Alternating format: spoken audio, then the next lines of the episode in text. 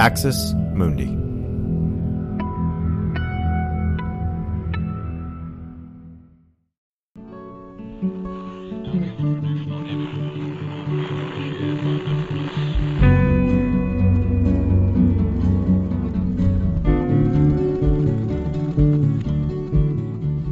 Welcome to Straight White American Jesus. My name is Brad Onishi, Associate Professor of Religious Studies at Skidmore College. Our show is hosted in partnership with the Capps Center at the University of California, Santa Barbara.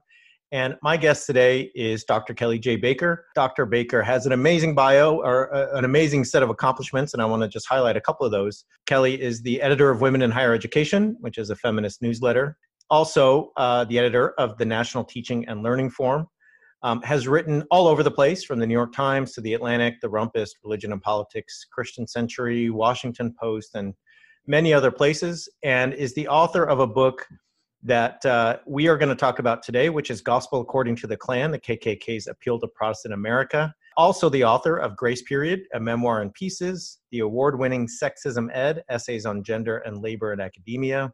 The Zombies Are Coming, the realities of the zombie apocalypse in American culture uh, which we might talk about a little bit today, and Final Girl, and other essays on grief, trauma, and mental illness. So, Dr. Baker, thank you for being here uh, once again. This is your second time on the show, and I'm really grateful you you came back. Thank you for having me. I'm hyped.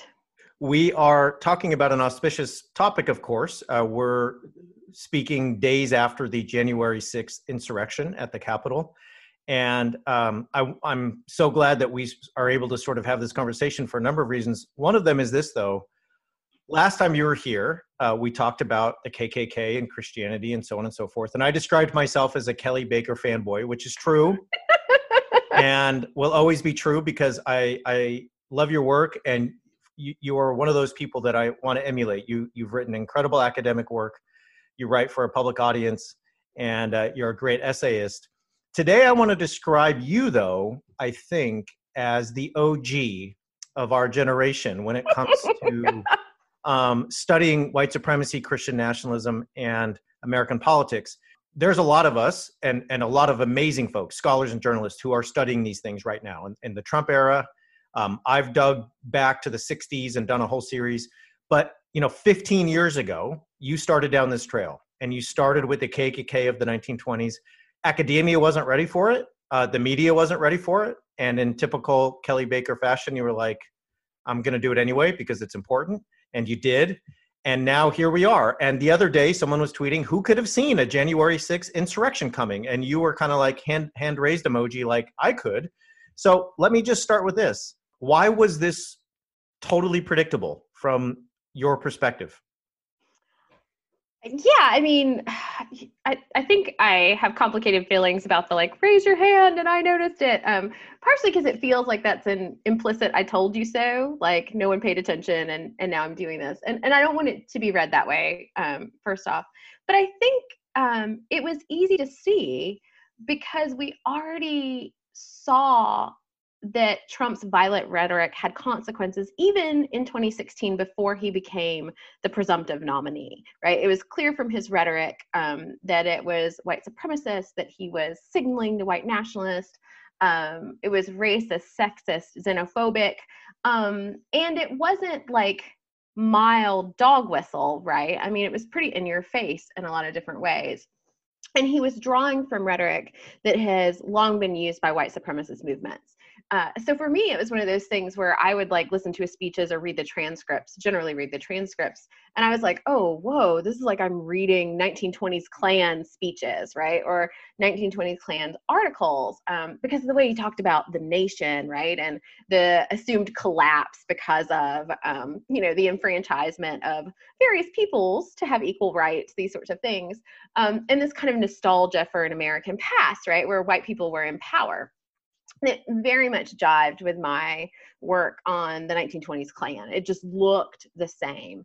Um, and so, one of the things too that comes with studying white supremacist movements is you realize that violent rhetoric often leads to violent action, right? Like that these two are tied together. So, um, part of my frustration, I think, still um, is that you even find some people, not so much after the insurrection or coup or how we want to describe this, um, but you do still find people being like, it's just words. Like, we didn't mean it like that, you know, um, so that we can't kind of hold people accountable, right? So we can't hold Trump or Ted Cruz or some of these other people, right, who have very clearly been participating in this accountable because how did they know their, their words would land this way? And um, I'm just not here for it. Uh, and we and we know that that these things work together. Yeah. Um, so I watched on the sixth in horror because it was just kind of mind-boggling to see this happen real time at the same time that I was like sipping my coffee and I'm like, well, this is kind of the logical conclusion of where we had been going um, at least since early 2016 you know uh, and there were tons of folks that did this right? There were um, you know lgbtq black activists online who were like we need to be paying attention very clearly to what he's doing.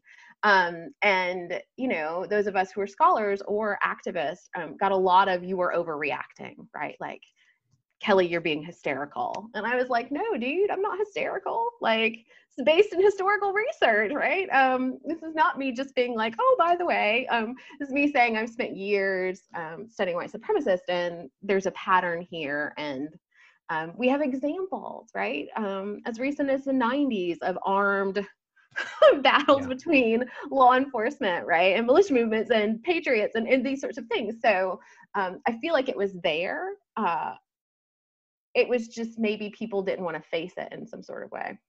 Thanks for listening to this free preview of our SWAJ episode. In order to get access to the full episode and so much more, become a Straight White American Jesus premium subscriber by clicking the link in the show notes. It'll take you like two clicks, I promise. In addition to getting access to this episode, you'll have access to the entire SWAJ archive, over 550 episodes. You'll also get an extra episode every month ad free listening, Discord access, and so much more. All that for less than six bucks a month, and it helps us keep our flag up and continue to safeguard democracy from religious nationalism, extremism, and rising authoritarianism. Check it out. It's not hard, I promise.